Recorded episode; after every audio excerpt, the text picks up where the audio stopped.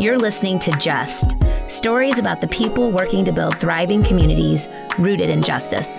I'm Jes Averhart, co founder of Black Wall Street Homecoming.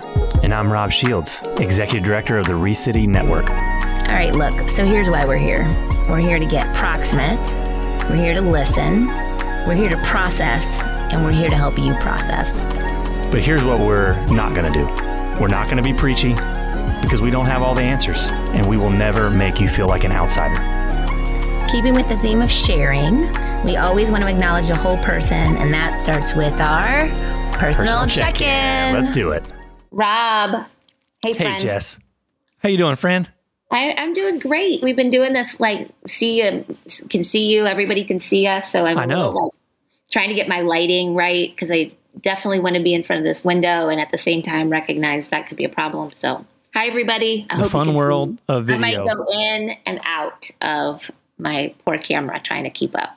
How are you? I'm Good. I'm good. Summer is very much in full swing. We're deep into summer now, right? Especially by the time this episode airs. Yep. So my, I may, I hope I'm still alive at that point. By the time this might be, or if not, my kids have, have literally run me ragged. Yeah. I have, I have actually a fun question for you on Okay. speaking of summer. Yeah. Do you know that little like the popsicles that you buy that all come in a line of different colors? Do you know what I'm talking Yeah. about? They're like super super cheap at the grocery store. the thin ones, the like Yes. ice, the thin My- icy. Yeah. What do you Icy. call those? This is like a hotly debated topic amongst some people in my in my my space here. I, I, am- ices. ices, just one. That's it. Ices. Is that your word for it? I say ices. Yeah. Wow, that's a new one. I haven't actually even Is heard that- that one. What did what do people call it? Oh, by the way, everybody, I have to remind our listeners that I have Invisalign in, so I talk with a lisp. Uh, somehow, I feel like I'm so insecure about it that the world. You've already mentioned that was last episode. Nobody- I know, and That was- nobody cared. But I, what if somebody just is tuning What in? What if someone's a new cares. listener and they're like, Yeah, "What's up with like- Jes's voice?" And it's okay because I think my lisp is cute, but I also wanted to point out that my S's are going to be a little because I'm not. I have to keep them in. You can only take them out two hours a day. So these We should totally get a, an Invisalign sponsorship out of this. We're giving them some serious that so and- love. ices. We're we're just begging right now. What we're doing is we're just kind of teasing out, seeing who's going to bite. We're going fishing. To answer the original question, Yes. I thought okay. it was between two options. You introduced a third one, and I think we're going to need our guest to come in here soon to help yeah, maybe okay. split the difference. I thought it was between freezy pops and icy pops. Like I, you're just sticking with icy. I called them freezy pops when I, when I was growing up. that. Yeah, no. Is that not no? You just called them icy ices. but just ices. All right, so you're a freezy pop. I'm an icy pop. You're, I, or you're icy. You're just but icy, right? Yeah, ices. Uh-huh. Don't feel like you have to change your answer for me. You, you, I'm not, but I think I'm more on the side of. I, I mean, I'm not freezy pop, but that's This what is they're like- called. Isn't that the brand? I don't know. Free, I, I think. I don't know. I guess I'm just so excited by how cheap they are at the grocery store. I don't actually look at the name. I'm just like, how is it that something is still is just two dollars and I get like 400 of them? That's Yeah. amazing. Yeah. Such a good deal. Everybody loves finding a good deal. That's why it's so cheap. It's just Yes. sugar water. You're right. It's not a complicated recipe. That's why. Frozen Kool Aid is what it is. Yeah. So we're gonna maybe we'll, we'll throw it out on the uh, well now that we're social media, we're video, right? We got our own Twitter handle, Instagram handle, the podcast just right here. Here's a shameless plug, right? Follow at the podcast just, and maybe we'll throw out a question or a poll to our audience. Which what is the oh, official Oh, yeah. name? We're probably we'll need to put a picture out so we don't bias people, right? A picture of, of this Oh, item, yeah. And then just yeah, say, here are the options. What do you What call this? What do you call it? Yeah. And we'll just see. Maybe we can put a Yeah, friendly don't get an wager. out of the freezer. That's exactly what it is for me. I just had to think about it. Like, is that the word I use? It's definitely the word icy. Okay. I love I this. to confirm my bias. this just this confirms to me how important this warm up conversation is to our podcast. People need this. People need the truth when it they? comes to what this dessert item is called. And I'm really glad. I feel like we don't need to check in anymore. Like, this was the most important thing we've established today. the most important thing about each other is what we call this dessert that we keep in our freezers. Yes, that is. Yeah, That's that it. was it. Okay. I think it is it because I'm super excited about actually about asking Joy the question. So I feel like I need to get through her bio so I can get to her answer. Let's so do are this. we okay? If It's not the most important thing about her, but we do need this to be incorporated into her introduction. Yeah, yeah. yeah, really sim. All right. So, so Joy, we know you're here. We can see you. I'm not going to ask you just yet. I want to introduce you to our audience, and then we'll start with your answer so that we can kind of use it as our leverage into the first question. I'm excited though. How are Welcome, you, Welcome, Joy. We're so glad to have you. Can you hear us okay? I can hear you. Can y'all hear me? Oh, we can. Loud and clear. I got people outside my window, by the way, waving at me while I'm recording this. So that's why I'm doing this. I sit in a space that feels like an aquarium, and so people were waving. My I, my apologies. Joy, I'm so glad to see you, friend. So happy to be here. So I get the opportunity and pleasure to introduce you. And I'm glad that I do because Joy and I, we found our way to one another very randomly through Leadership Triangle and Christine Sloan about a year ago, I guess, when she made an introduction. And I got a chance to meet Joy and learn about her work and was just so impressed with all the things that she's doing for the community and for moms and families. And I just, as a mom, having been through what it, we all are, we're all parents, but having gone through what it really, the work and the stress and the pressure of being a new mom, what that really looks like, getting prepared for parenthood is a lot. And so in some of our communities, it's monumental. And so the work that you're doing, Joy, is so critical, and I'm just honored to know you. So I'm glad that you're on our podcast today and that we get to introduce you to the world. So I'm going to formally do this by going through your bio. Joy Spencer, who you see here on the screen, I hope for all of you who aren't, go to YouTube so you can see Joy in her beautiful face and her killer earrings today. Joy is the executive director of Equity Before Birth, a Black maternal health charity organization working to eliminate disparities and improve maternal health outcomes by providing paid leave opportunities and increase access to prenatal support services. Hmm. All of that's so important. Joy is a proud mama of an almost three year old and lifelong advocate committed to achieving equity and authentic community engagement. Her baby is getting ready to turn three very soon. So happy birthday to her. Joy is also on the policy side in the sense of advocate. She testified before Congress on the importance of childcare and paid leave. So we're grateful for your voice on that topic. And she launched as executive director, has made some huge waves in this work since 2020. In the pandemic, she gained over 25 community and direct service partners, raised over $250,000, received $30,000 in grants, and assisted 40 families with an average of $1,000 each in direct assistance. And I'm telling you, that money that goes a long way. $1,000 is huge in this in that space. And then also distributed approximately $20,000 to Black families and birth workers. We don't want to forget that. So Joy, you are doing incredible work, yeoman's work, I like to say. Thank you so much for just the investment that you make and just being a great mama. Welcome to the Just podcast. Yay. Thank you for having me. Thank you for that introduction. I'm so excited to be here and such a huge fan of both of you and the Just podcast. Well, Yay. we're Go ahead, excited. I, I I think, can I ask you now, You Joy? have to do it because you are. It's your question. You've been listening to our, our personal check in time. Do you have an opinion on what these desserts are called? These icy pops, freezy pops, mm-hmm. ices. What's your vote? Do you have, is there a fourth option or are you on one of our teams? Yeah, I do. And I was going to say, we call them popsicles. That is our popsicle. That's the only popsicle option that we knew we couldn't get the name brand or the fruit bars or anything fancy. And so that was our popsicle. We just call them popsicles. I have heard them called freeze pops before. But when little kids in my neighborhood asked for popsicles, that's that's what we had in mind. Wow. Mhm. I'm having a growing suspicion that there, every single person in the world has a different name for this. Because, I mean, what are the odds? All three of us called it something different. How many possibilities are there? I don't think there's many more, but but maybe, maybe there are because who knows? Yeah.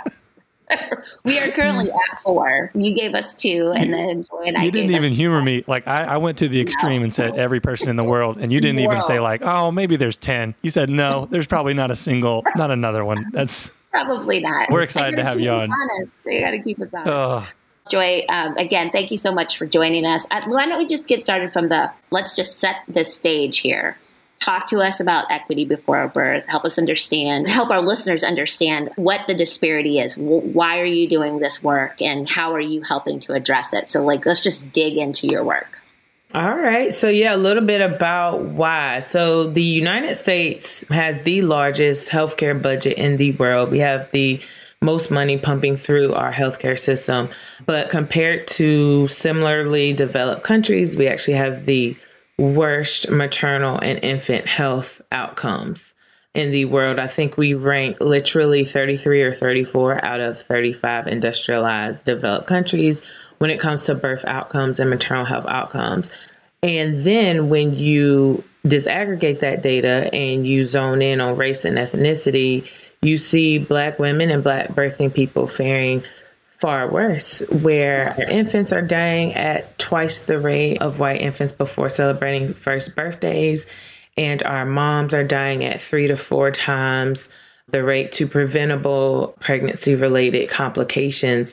And that is on average. When you control for career, education, income, it gets worse. And we see disparities up to 12 times the death rate and up to 12 times the poor um, health outcomes. And so we are in what I call a maternal health crisis. We have the resources. In fact, over 60% of pregnancy related deaths are preventable. So this is totally a solvable problem. We just need to invest and put the resources and support where it needs to be in order to resolve the problem.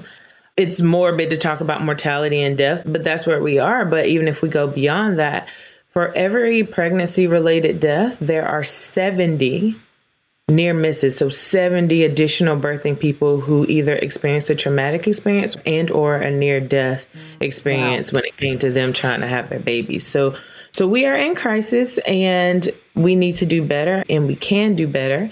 And so there are several organizations and efforts that help to uplift the health of families and, and infants and children Equity Before Birth is a fairly new charity organization and taking a fairly new approach. What we are doing is we are saying we know there's a link between financial security and health outcomes.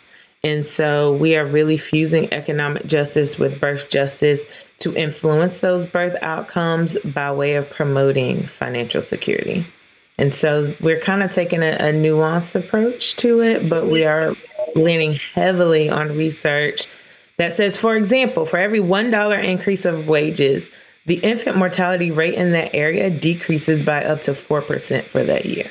And for example, yeah. when you have paid leave, the rate of postpartum depression and maternal depression drastically decreases because you are not stressed about keeping a roof over your head and keeping your utilities on while you're healing from a birth event or bonding with your baby or trying to figure out how to feed your baby and things of that nature.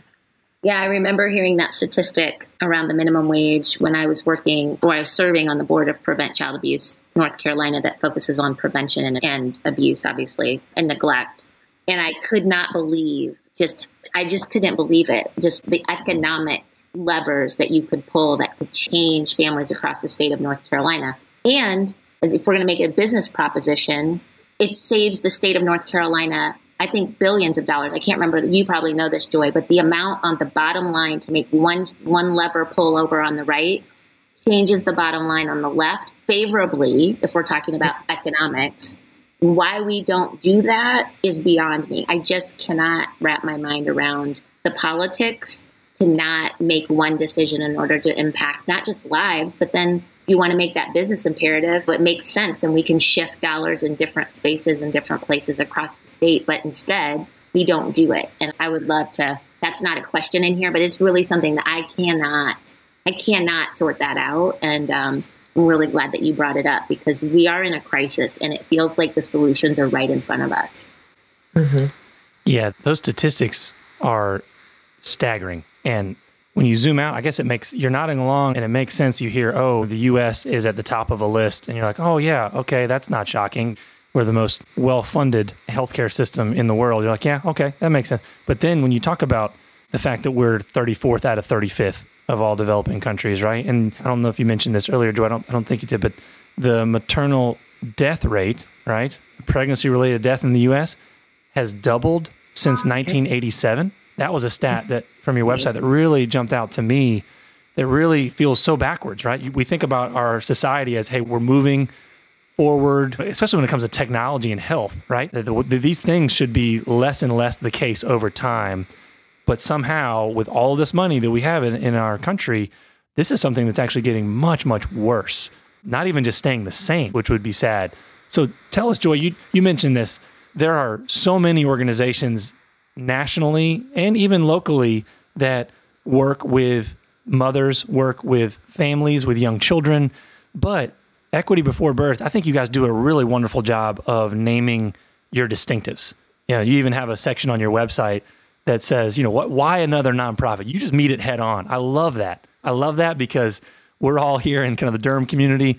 Everybody is thinking it. There, that, that's a question that pops up all the time: is, hey, why do you need to exist? And you just really lean into that. Say, here's how we're different. Here's how we're leaning in to fill some gaps.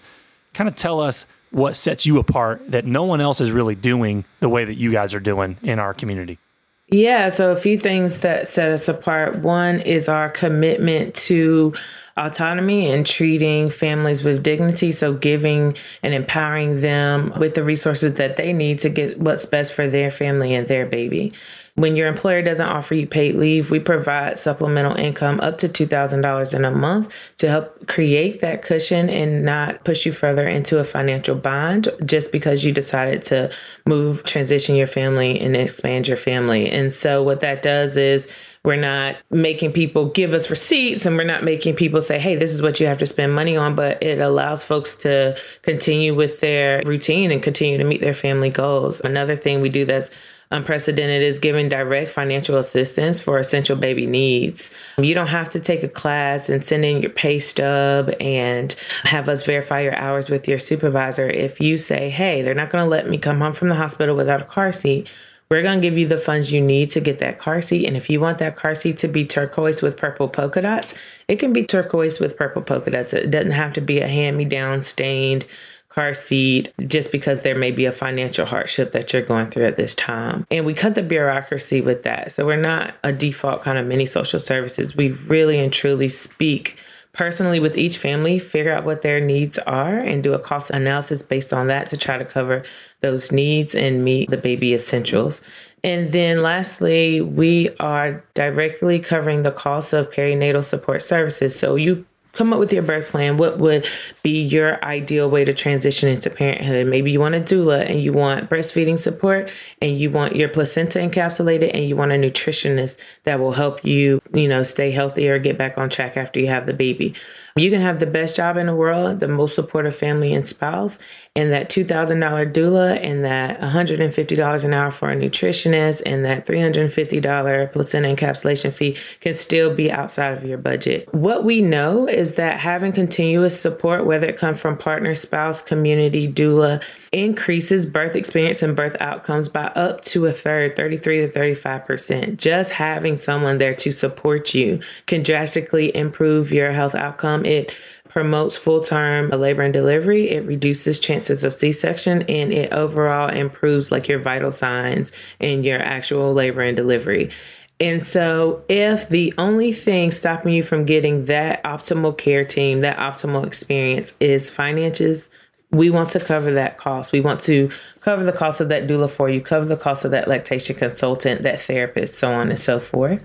And what makes that unique is that we are intentionally partnering with BIPOC, Black and Brown birth workers and birth educators to get those services out to families. So when we pay birth workers, Black and Brown educators and birth workers market rate, not only are we increasing access to those services for Black and Brown families, we're connecting them to a provider that looks like them, and we are sustaining Black and Brown birth work, which was systemically eradicated. Our means to deliver our own babies and take care of our own babies was systemically eradicated with the birth of the obstetrics field, right? So a white man came and said, Oh, actually, we're going to put these things in a book, and if you can't check these things off in a book, you can't practice. And so we are kind of like revitalizing Black and Brown birth work while simultaneously supporting families and building a comprehensive ecosystem to support families that are in the perinatal stage.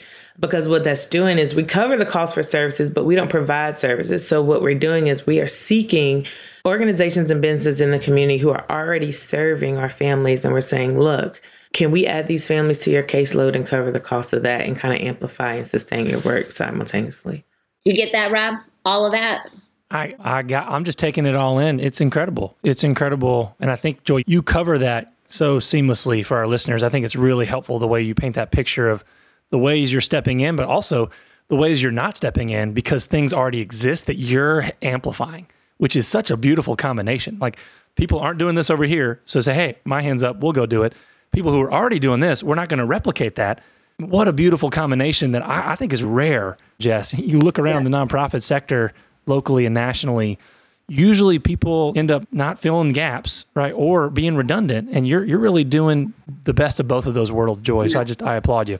Yeah, it's well said. So now I've got now I want to know, and I'm sure our listeners want to know this too. Why? This is you're doing some really incredible work. Grateful that you're doing it, but what has driven you into this space? Right, this is a challenging role. It's important and critical work.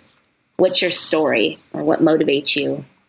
Yeah, so I grew up with one of the best moms in the world, and we grew up in rural eastern North Carolina and just didn't have a lot of resources. My mom started a nonprofit over 30 years ago to advocate for some of our needs, some of the needs that her her children had. This was at a time where trauma was not really understood, trauma informed care, mental health, the importance that children had mental health as well that we needed to take care of, social emotional health. So, long story short, mom really ushered in the nothing about us without us movement and having lived experience and having families at the table, and especially in terms of your mental and physical care. And so, I was kind of born into advocacy work. I am dating myself, but used to have a toy typewriter thinking I was taking minutes at like different board meetings and community meetings and things of that nature. So, I've always had a special place in my heart of empowering, uplifting families, uplifting family voice, uplifting moms. In fact, I was told my mom was like, when I was in like kindergarten, they said What do you want to be when you grow up? And I say, A mom. That's just where my heart has always been. So fast forward, I've just always been an advocate for, in line with my experience, for Black women, for moms, for families, especially families who may be low on wealth or low on resources. But it really hit home. So I, I do this night, day in my sleep. It just really hit home when I got pregnant and, and went through my own journey with with my kid, I have experienced a lot of systems. I was unemployed. I did not have paid leave. I did not have health insurance. I did not have family close by. I did not have a partner. So I just needed to lean in on community for um, support and resources. And it was really hard. I was sick. I was um, not able to hold down food and water, not able to kind of wasn't as mobile as I needed to be, and all these things. And so it was really hard trying to navigate a system that wasn't set up to actually help me. There was barrier after barrier. You have to wait for 60 days for your Medicaid application to process. Well, daggone, I might be like eight months pregnant by then. like you have to, you can't get rental assistance because you don't have a job. You can't get a job because you don't have childcare. You can't get childcare because you don't have a job. It's like all these like catch 22. So anyway, serendipitously, I mean, I've just always been volunteering on boards, on commissions and community meetings. And the founders of Equity Before Birth decided uh, when they had a baby during the pandemic, they had good jobs and each other and family and resources, but it was still hard for them to get all the resources they needed to get appropriate childcare and take care of their baby. And so they started digging and started really uncovering a lot of the disparities. And they were like, wow, it's hard for us. How is it for other people that are also dealing with like financial trouble, systemic bias, all these things? And they said, what we can do is leverage our resources and our privilege to start a charity organization so we can get financial resources back out to people. And they started plugging into all these community meetings and they started seeing me at all these community meetings that they were plugged into around families and children and just advocating for parent voice and black women's voice to be there. And literally one day I got a call that said, you know what? Like, you are the type of woman that we need to lead this organization. I can't lead this organization as a white woman. We need black women to lead it. We know that. We just didn't know who. And just hearing you navigate through these spaces, we realized it was you. And so the way I got hired on as ED of Equity Before Birth is completely serendipitous. And if I may add, I was working for county government at the time when the pandemic hit, daycares closed, and I was a central worker, and, and that didn't. And I have a two year old in a pandemic, and I'm like, what am I going to do? I don't have a center. I wrote my letter of resignation. And I said, I don't know what I'm going to do, but one thing I can't do is leave my kid at home by herself, right? And so it was really miraculous, y'all. Like I have this draft of a resignation letter and no backup plan. How am I gonna pay my bills? How am I gonna keep my car? And then I get like this job offer that is, wow, can we pay you to do the things that you would do anyway all day, every day wow. for free? Wow. And so wow. here, here I am.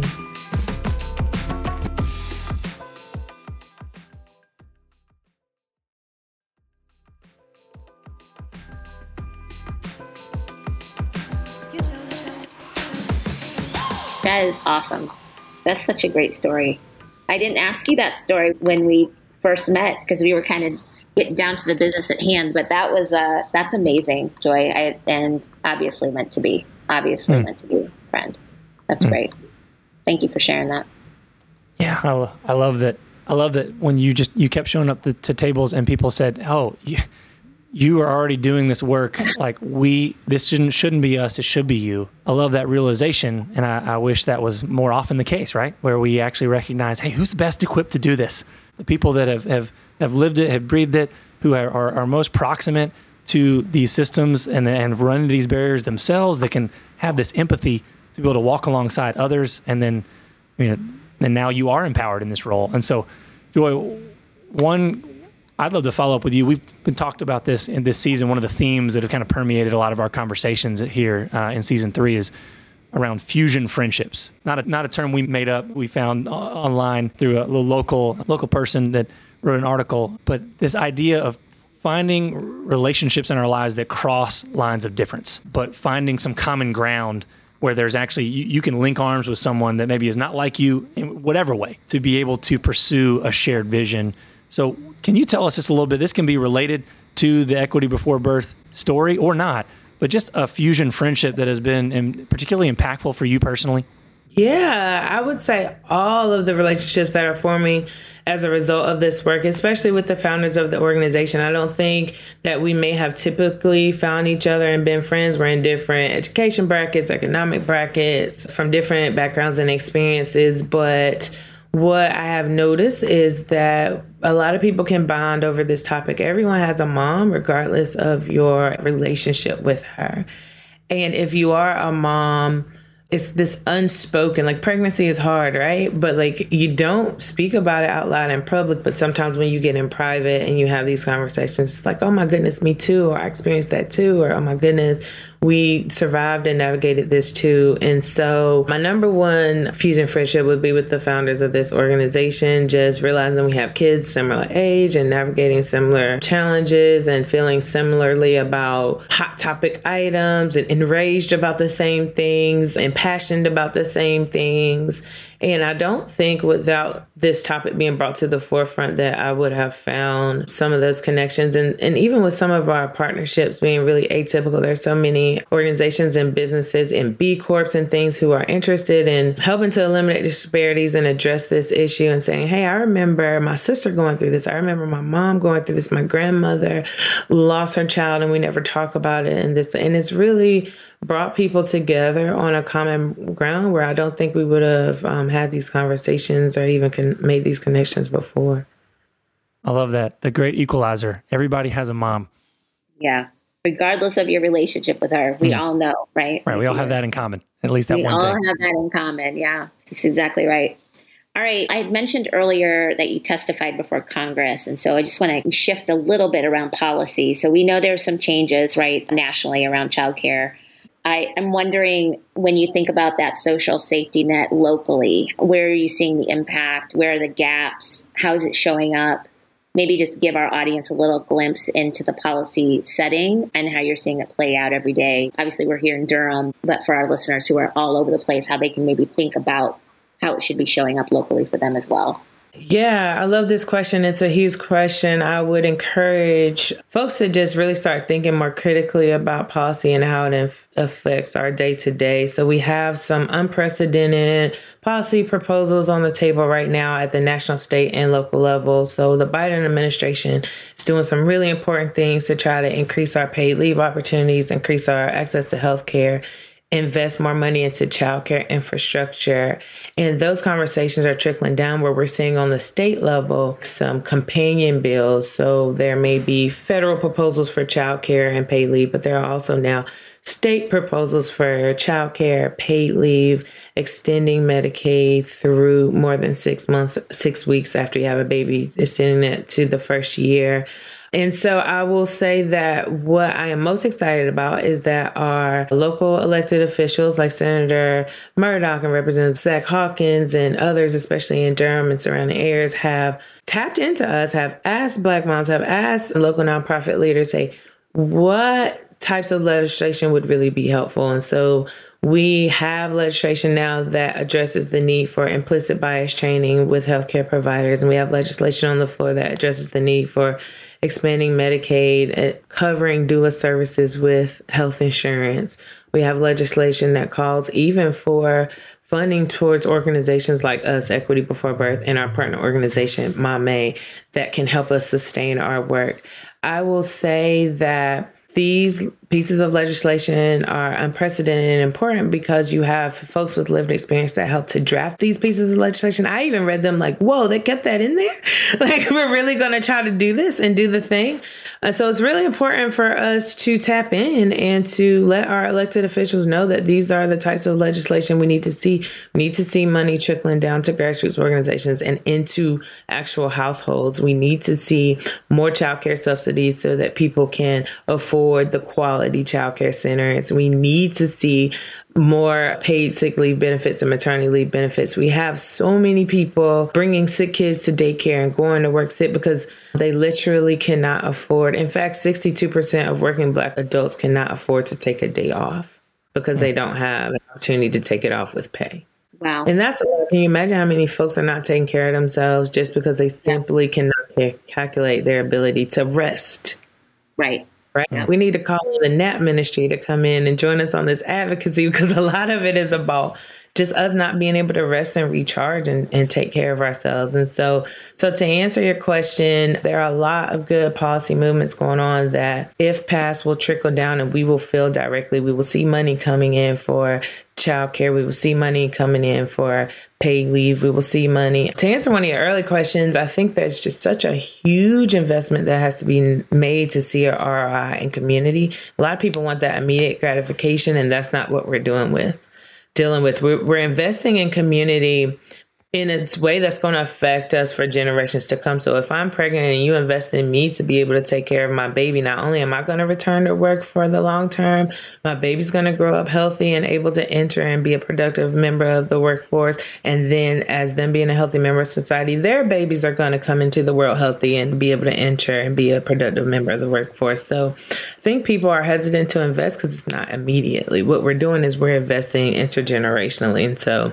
need people to tap in and get informed, get involved, reach out, speak up, say, hey, I need paid leave. Hey, I need help with quality childcare. And we are more than happy to help folks tap in in those ways.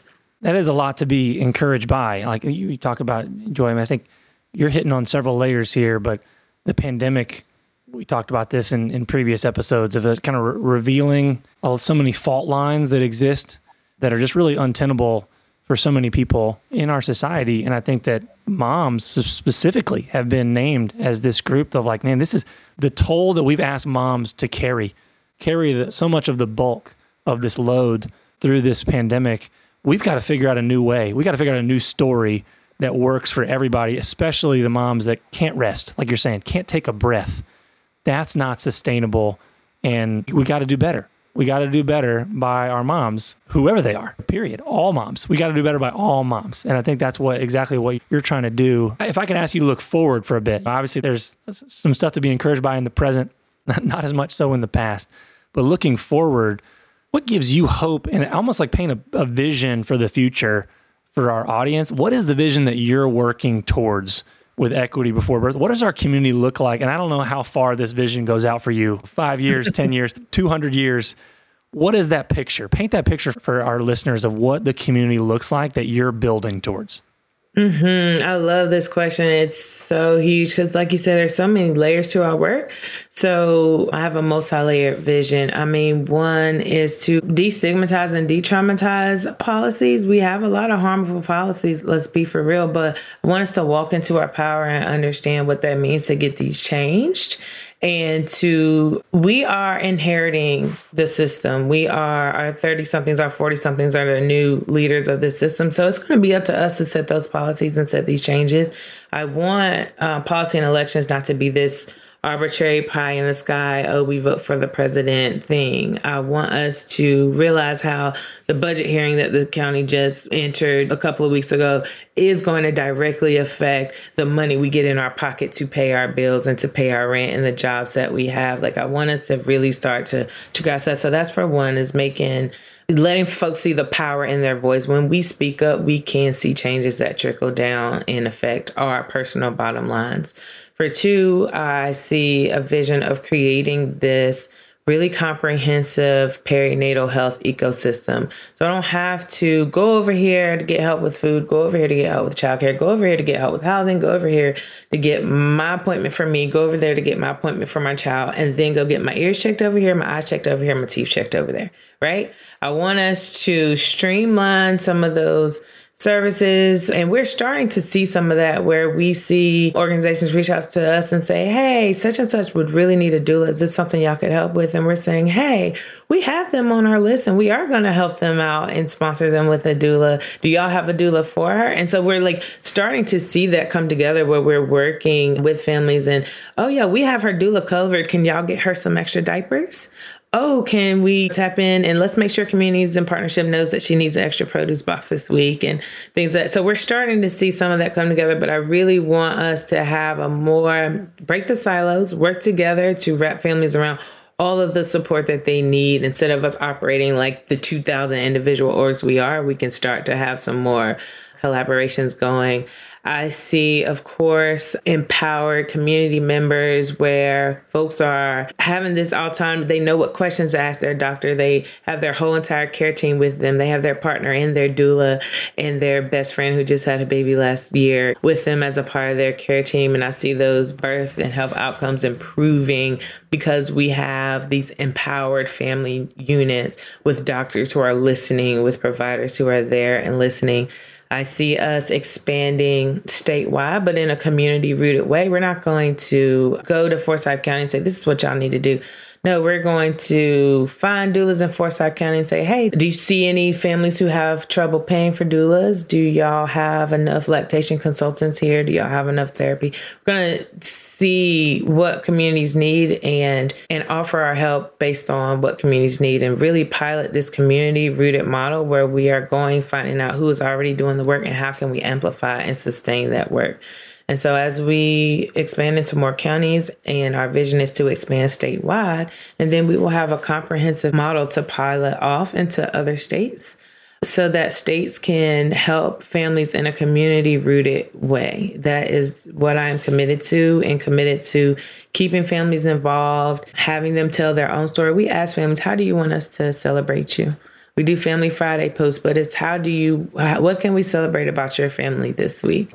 And so, really prove to folks that we can cut the bureaucracy and still have an effective and impactful organization that centers that lived experience and centers those who are most intimately connected to the issue. And so, I see us eventually being nationally recognized, and other states may not be prioritizing paid leave because they may have a state paid leave program. Maybe they have to prioritize access to lactation consultants or doulas, but we want to be able to document our process enough for other communities and states to meet the needs that their community has. I know that's a lot, but it's a lot. I told y'all it's a lot. That, Rob? Did you get all that, Rob? Like, was, yeah, are, are, you going to be quizzing me later, Jes? Yeah, I feel I like you keep asking me. Am I? Oh. I'm soaking it all in. Taking a break, taking a breath on my end to like digest it all. Just so many things. Mm. First of all, Joy, you have vision. Okay, like mm. you just mm. painted an entire landscape of change, and none of it felt unaccomplishable to me. None of it felt like pie in the sky. I think you used that term, but like to me, it felt accomplishable. It, it's going to require and necessary, necessary, accomplishable. Obviously, you're going to need partners to get this done and buy-in and all the things. But it's great vision that you are casting for your organization. I love how you're setting it up to be a national model. I'm kind of in that space where I love things. If you're going to build it, go big or go home. Build something that's going to have disruptive energy around it, where it changes the world, right? Not just your little corner of it. So I love that. I, I love where your head is on this. You are the right leader for this time, friend. This is so good. now we're kind of at the end of our time with you, but I'm energized. What you just laid out really just gives me a lot of hope. And then that was the question that Rob asked was what gives you hope? That gave your answer gave me hope. Talk to me about just one thing, and it can be more than one, honestly. But this is our series, right? At the end of our, our podcast, we like to wrap things up with how our listeners show up. So if you can share with us just one thing plus or whatever and I know there's a couple pluses because I already know you have a few things down the way that people can get involved. But how do people get involved with you? How can they show up? How can they support you and be real specific? Because I know you, I think you have some events. There's ways people can do this now in the next couple weeks. So yeah, just one thing is it is hard to say just one thing, but I was thinking on it and just one thing, if I could say just one thing, I would say encourage everyone to educate themselves because when you know better, you do better, right? And I think the more that people uncover how preventable this maternal health crisis is, the more people will be compelled to support and so, yeah, just educate yourself. Visit our website, Google maternal health, Google Black maternal health, like figure out where the issues lie and how you can help. Please keep in touch with Equity Before Birth, uh, equitybeforebirth.com, and at Equity Before Birth on all social media. We are super committed to keeping donors engaged and informed, keeping our families engaged and informed, and just the community at large, creating opportunities for us to collaborate and to empower one another. We are most we just received our first grant awards like uh, a couple weeks ago. We were before then 100% funded by donations and so every single dollar helps and counts and so donating to us, spreading the word, sharing our social media posts, sharing it with your employer, your colleague. Every time we spread the word, we find another person who's intimately connected to our issue, and it adds on to our board and our volunteers and our operations staff in the way that we're able to spread capacity. Yeah, so tune in for updates. We have on July 31st, we'll be having a drive through community baby shower, partnering with Mame and SisterSong for that. What that means is that moms in Durham will come through and pick up brand new baby items, diapers and wipes and onesies and hats and socks and baby bathtubs and, and things of that nature. It's actually there at ReCity in the parking lot, July 31st from 9 a.m. to 11:30 a.m. Stalk our website and social media for more details. Um, you can donate money or you can donate. We have a wish list. You can donate new baby items. For that, if and we do those about quarterly, so we can keep it going. If we're not able to make our summer one, we'll be doing something else for families around the holidays and so on and so forth. We'll be celebrating Black Breastfeeding Week in August. August 28th, we'll likely do another community outreach event. So stay tuned for that. But yes, educate yourself, plug in, figure out who in the community is doing what it is that you would like to see done, and then see if you can donate or volunteer for those efforts because we can save our lives and, and we will do that. Mm. Thank Joy, you. thank you so much for taking the time to, to be with us today. Thank you for the work that you're doing. It's so important in the way that you're coming alongside families and really saving lives, really. I mean, what you're doing is life changing and life saving work. And I hope that our listeners get inspired. I mean, as I listen to you, I'm inspired to say, I want to get involved. I want to get involved with what you're doing. And you've made it so easy for people to plug in. So thanks for pointing the way inviting us into this story and this vision that you laid out so beautifully today. And uh, we appreciate you. Go enjoy a, uh, a freezy pop when this is all over. A popsicle. hey.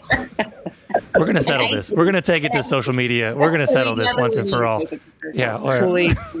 so, so, so much for this opportunity. Um, also, joy at equitybeforebirth.com. Like, email me, find me on social media, find the organization, tap in. I can help if you see a partner org that you're interested in working with. We can connect you with any of our partner orgs as well. Thank you. Love Joy. it. Great. Thank you, Joy. You're doing the good work, friends. Thank, Thank you. y'all. Y'all have a great day. Man, she's great. She's great.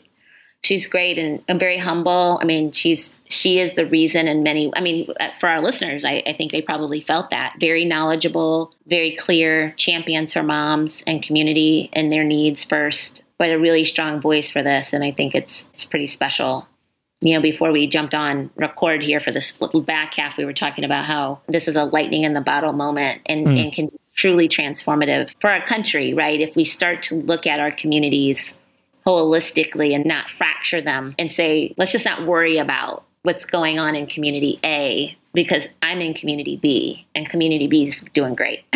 We're mm. thriving over here, mm. right? So good luck to community A, who I probably will never run into members of that community very then our paths won't cross. And I think mm. If anything, what's happened in the last year is that we recognize that we are a web, that this country truly mm. is interconnected. Mm. We are a network, we are a web. You can't escape each other. We really do have the ability to have there's this force for good, right? And so when you make an investment anywhere across our country, the ripple effect will be felt somewhere down the line. Mm. And maybe you won't recognize it because you're not seeing it. But I promise you, you will. Because I mean, I promise you will have there will that impact is there. Whether it's somebody you run into at the bus stop, or if it's somebody that you're running into at your community center or church, you don't know, but that person, that individual, may have been impacted by investments and partnerships along the way that have made them an incredible strategic partner or have invested in you in ways that you will just never know. Do you know what mm. I mean? Like mm. we've got to really connect these dots and stop isolating ourselves as a community and start caring about one another because frankly friends it matters because when yeah. because we're we can't disconnect it. And she sort of made that case today talking about the inequities and disparities in communities of color and what women of color are facing for birth but again, I'm rambling here now. Yeah. So, we, but you get what I'm saying. Yeah. I wonder when you said lightning in a bottle.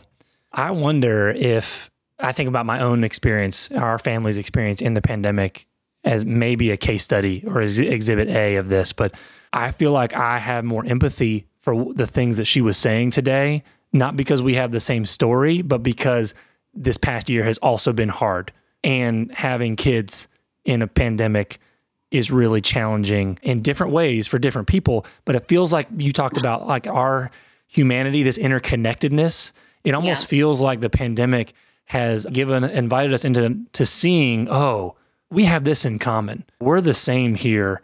So and the story of her founders, right? The founders organization saying, "Oh, this is dear to our heart, but we we felt this. We need to step away because of how hard this is. You need to do this." Yeah. I almost wonder if now isn't this time where people are more aware of this shared humanity and they see their neighbors in a different light, maybe neighbors that have different access to resources, et cetera, et cetera, and now are primed to do something about that because they feel like they can see themselves in their neighbor's story a little better than they could before the pandemic. And my, yeah. I, I hope that's the case. At least that's the case for me. I feel like I had new eyes to see the vision that she was saying today on the back end of a really difficult year and a half of trying to raise kids and seeing how broken just the childcare world is and how much that and, and in many ways my wife and I you know both work full-time jobs right we're buffered against some of these harsher realities had the luxury of working from home sometimes right to be remote and yeah. it make it makes you ask this question right we've mentioned this before asking why five times yeah. What is it? We, my wife and I have done that before. What do people do that don't have two full time jobs or don't have two parents in a home, don't have all these buffers against hardship? How do people make it? Because my wife and I are like, we were barely holding on to get to the finish line some days. How is this even possible? And I guess that's my point of like maybe causing that to not just stay within your own circle of concern, but really expanding that out to actually asking that question and then when there is an amazing organization like what joy is doing with equity before birth really using the the resources that you have at your disposal to be able to go and provide that buffer for other people i just think it's really beautiful the order in which they do it Jes. Like there's something maybe this is just like the the faith lens i'm taking to this but this yeah. idea of we're going to give you this money before asking you to jump through all these hoops. We're going to give it to you on the front end.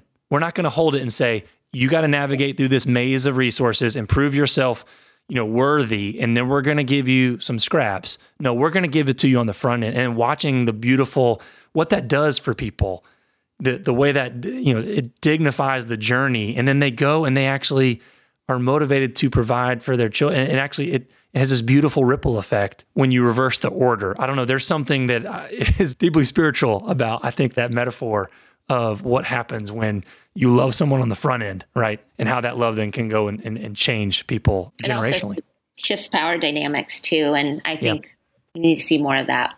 Yeah, in, in, in big and small ways. We just got to see power dynamics to shift a little bit. And over time, because it's not going to be one big jump, but we've got to make an effort to imagine how could we look at this process differently and empower others in new ways. Why do we feel a need to hold on to the her strings hold on to the power. I loved her, many of her examples. She she weaved many examples of where that was that people took a different lens, and she's taking a different lens, right? So mm. it's, it's trickling down.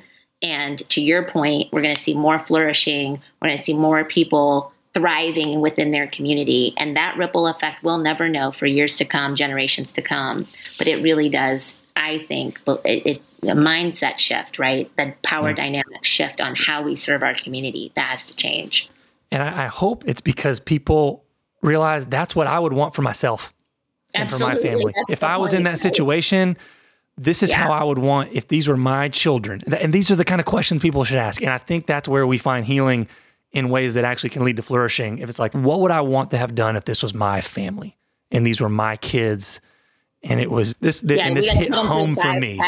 Yeah, can we just like can we run them through 10 different hoops? Meanwhile, I mean, I'm a mom. I remember yeah. and it's been a while, but I remember what it was like and to have to be run and to be in dignity is that the right word yeah the, yeah. the lack of dignity and having to like it just brings me to tears to mm. think that any mom has to ask to be served in this way when there's so many of us that get it handed to us but then there's moms who are struggling in the same ways just trying to do the best for their kids and have to make a case for it that's not okay. I think it even it ties. I love the interconnectedness of so many these these roots. Right, there's this through line, and even yeah. the, our most recent episode around trauma. Right, trauma informed care. This is we're hopefully shifting the lens where we're just seeing the whole playing field, helping our listeners do that. It feels like we're on this journey where our eyes are being more and more opened with every one of these conversations, but they're all connected to each other, yeah. uh, and I think they're all doing their part to be a part of, of this ecosystem building that hopefully will enable everybody to flourish, which I think is the goal, right? Or should, should be the goal. And I'm encouraged and inspired that there are people like Joy